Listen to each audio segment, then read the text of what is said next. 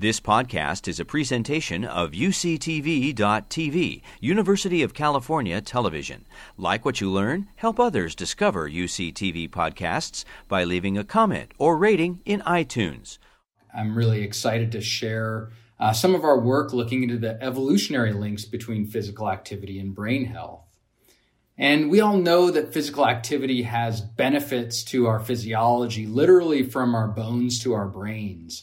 And I've become very interested in understanding more about why physical activity affects our brain health. Why is it that when we move our bodies, it can have benefits to our brains?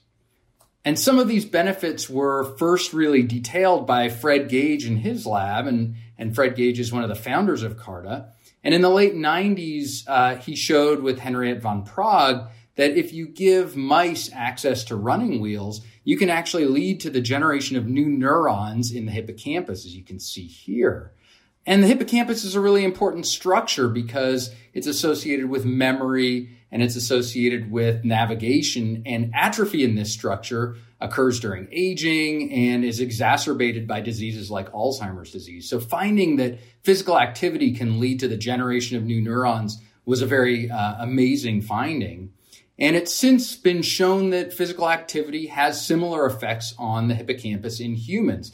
These are data from Kirk Erickson's work showing that a one year uh, physical activity intervention in older adults led to increases in the volume of both the left and the right hippocampus. Now, it's not really clear whether this is due to neurogenesis or other mechanisms, but clearly physical activity has some effects on the human hippocampus. And in humans, Physical activity effects are not solely found in the hippocampus, but there are associations between being physically active and having larger volumes of uh, areas of the prefrontal cortex, which are associated with executive cognitive functions. So, obviously, these beneficial effects of physical activity are really important for public health. Um, but as evolutionary biologists, we're often really interested in why. Why is it the case that if you move your body, that can have an impact on the brain.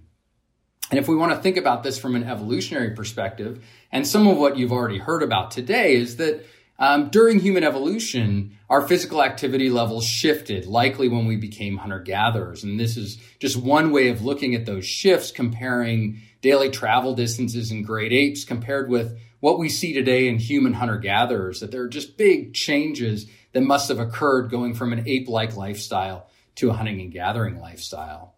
And it seems likely that our physiology evolved to respond to these high levels of activity. So, if we want to understand why physical activity affects the brain, we really want to put it into this kind of evolutionary perspective. And we might ask why physical activity impacts any organ.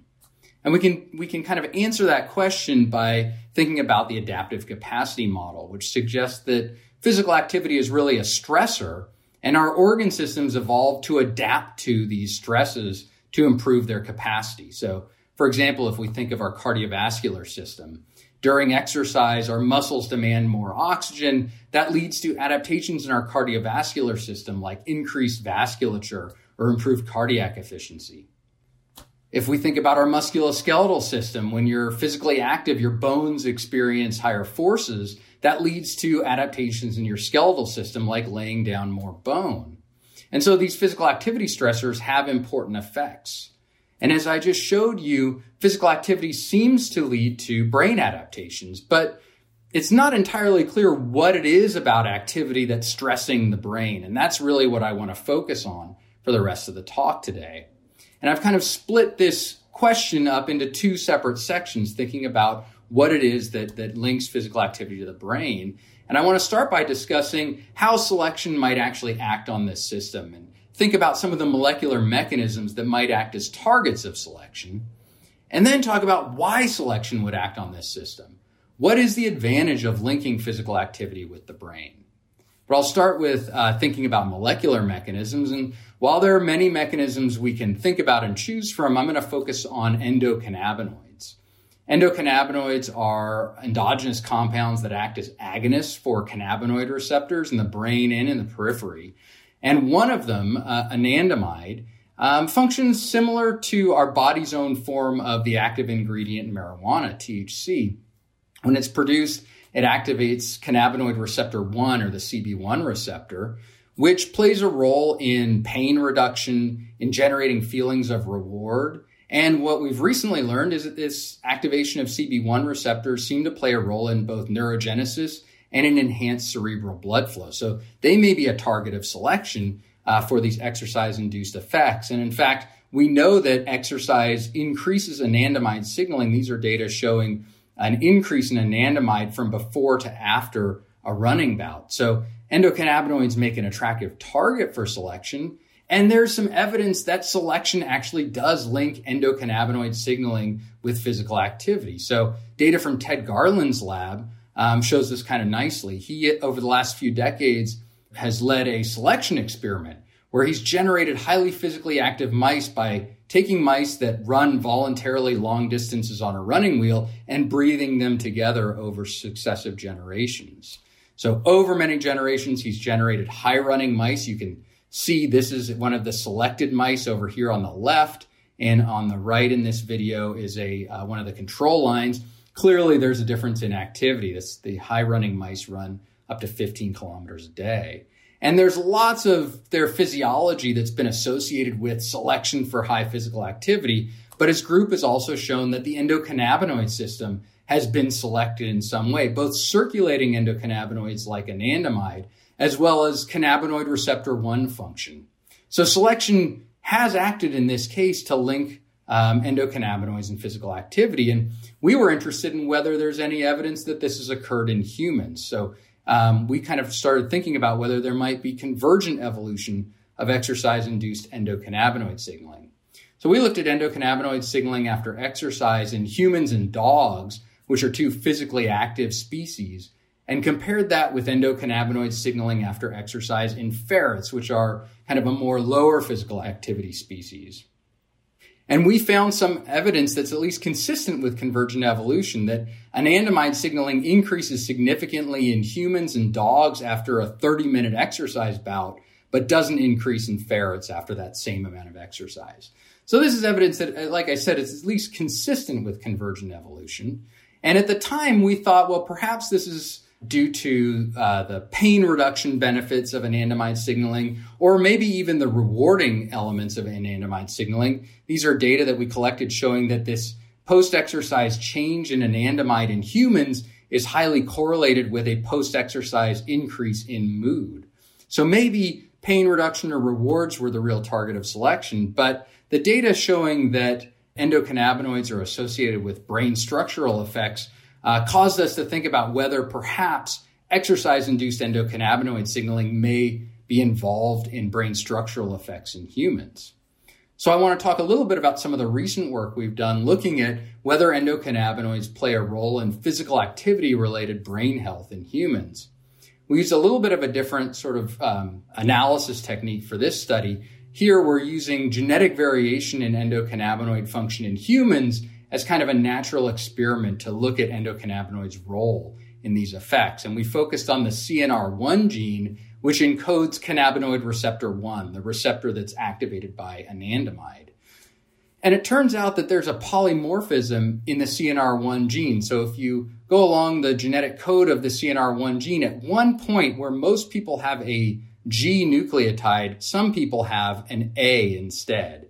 And that A, that switch to an A nucleotide, is associated with enhanced function of CB1 receptors. So we wanted to see whether this genetic variation affects the way physical activity might influence brain structure. That is, do individuals that are homozygous for that A allele, do they have a greater physical activity induced effect on the brain than heterozygotes or than individuals that are homozygous for the G allele. So to answer that question, we use the UK Biobank where we have access to for about 16,000 individuals neuroimaging, so brain MRI scans, as well as uh, accelerometer data uh, from wearable accelerometers on their wrist, which give us an objective measure of physical activity. And what we looked at was how physical activity influences different aspects of brain structure broken up by genotype. So in this figure, moving further to the right, uh, that suggests that physical activity has a greater effect on the volume of the brain structure, in this case, total gray matter volume. And I've split this up by genotype, so the effects of physical activity on gray matter volume in individuals with the GG alleles, with the GA alleles, and who are homozygous for the A allele, which is associated with enhanced CB1 receptor function. You can see here um, an, an enhanced, a significantly greater effect of physical activity on gray matter volume in those individuals with enhanced CB1 receptor function. And that same effect occurs in different aspects of brain structure. So if we look at the left hippocampus and the right hippocampus, you see those same patterns where that AA uh, individuals have a greater effective physical activity on brain structure. So it looks like endocannabinoids are playing a role in these physical activity induced effects on structure. We're also interested in some of the diseases that occur in the brain and whether physical activity can play a role in mitigating those. So uh, this figure is showing the effects of physical activity on dementia risk as they vary by this cannabinoid receptor genotype. We know that physical activity tends to reduce risk of dementia. In this figure, going to the left is greater risk reduction for dementia associated with increased physical activity. And this figure, this is from about 100,000 individuals in the UK Biobank. And we're showing that individuals who are carriers for that allele associated with greater CB1 receptor function have an even greater risk reduction for dementia if they're physically active compared to individuals with two of those G alleles. So these studies looking at the UK Biobank strongly suggest that endocannabinoid signaling plays a role in the physical activity induced effects on the brain. So if we think about kind of our original uh, question of how selection might act on uh, physical activity in the brain, we know that endocannabinoids are upregulated by physical activity, and there's some evidence that selection can act on this system. Why selection was acting on this system is still an open question. Uh, certainly, rewards and pain reduction are clear advantages of endocannabinoid activity during physical activity. But these brain structural events are kind of intriguing and suggest that may also be a target of selection.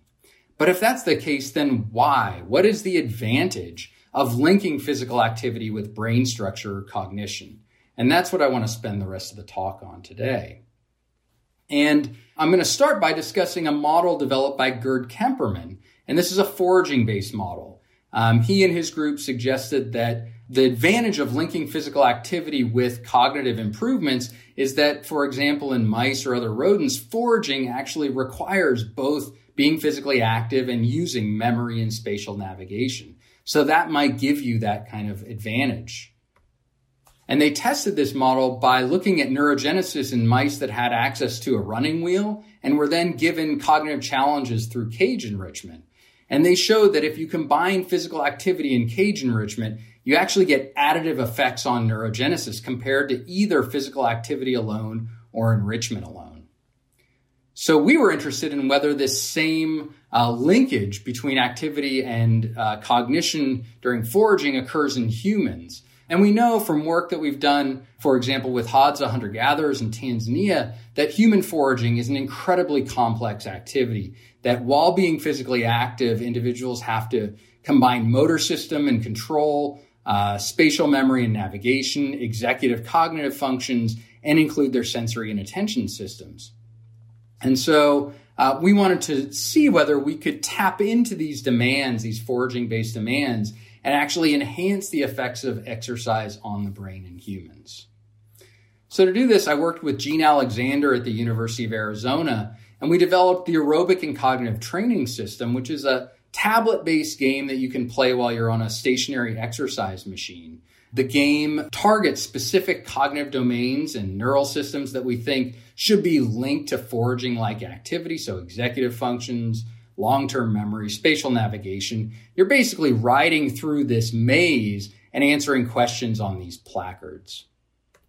To see how this system functioned and how this, whether this system improves cognition, we uh, performed a 12 week randomized controlled trial of older adults. Um, and we split them into four groups. One group we had doing this combined exercise and cognitive challenge. We call them the XCOG group. And then we compared cognitive performance changes in them with other groups. An exercise alone group who just exercised, did not play the game. A group that just played the game and didn't exercise, the COG group. and then a control group that simply watched sort of neutral videos. And so I'm just going to show you some of the results from this study. These are changes in cognitive performance on a dual task test. This is a test where you walk and then do serial subtractions from a large number at the same time. And this test is uh, highly predictive of fall risks as well as dementia risk. And so here we've got um, in the control group uh, cognitive performance on this test at baseline in blue, at six weeks during the intervention in orange, and at 12 weeks in red at the end of the intervention. And our control group showed no change across the 12 week period in performance on this test. Both the exercise alone group and the cognitive alone group showed changes in performance, improvements in performance across the total 12 weeks. So we do get some improvements if individuals exercise or play this cognitive game. But if we combine them, if we put the exercise and cognitive tasks together, we get some differences. We get, first of all, improvements in performance in a shorter amount of time after only six weeks. And then the improvement that we get over 12 weeks is actually double what we see in the exercise alone or the cognitive alone groups. So there's some kind of either synergistic or additive effect of combining physical activity and cognition. So building on our evolutionary model, we can see how interventions can actually be altered to enhance the effects of exercise on the brain. So, kind of putting this all together, obviously there's a lot more work to do. Neither of these questions are fully resolved. But I think there's some evidence that molecular targets that are associated with brain effects seem to respond to selection for high levels of physical activity. And it's very possible that we can build on evolutionary hypotheses for why this occurs to actually enhance physical activity related brain benefits today. So, again, obviously much more work to do, but I think just to sort of overall uh, conclude, um, physical activity seems to have shaped aspects of human neurobiology in really important ways. And I think we can use these models to improve health and well being today. So thanks again to CARTA and to the symposium organizers. And I just want to thank all the colleagues that have helped with these projects and our funding agencies. Thank you. You've been listening to a podcast by University of California Television. For more information about this program or UCTV, visit us online at uctv.tv.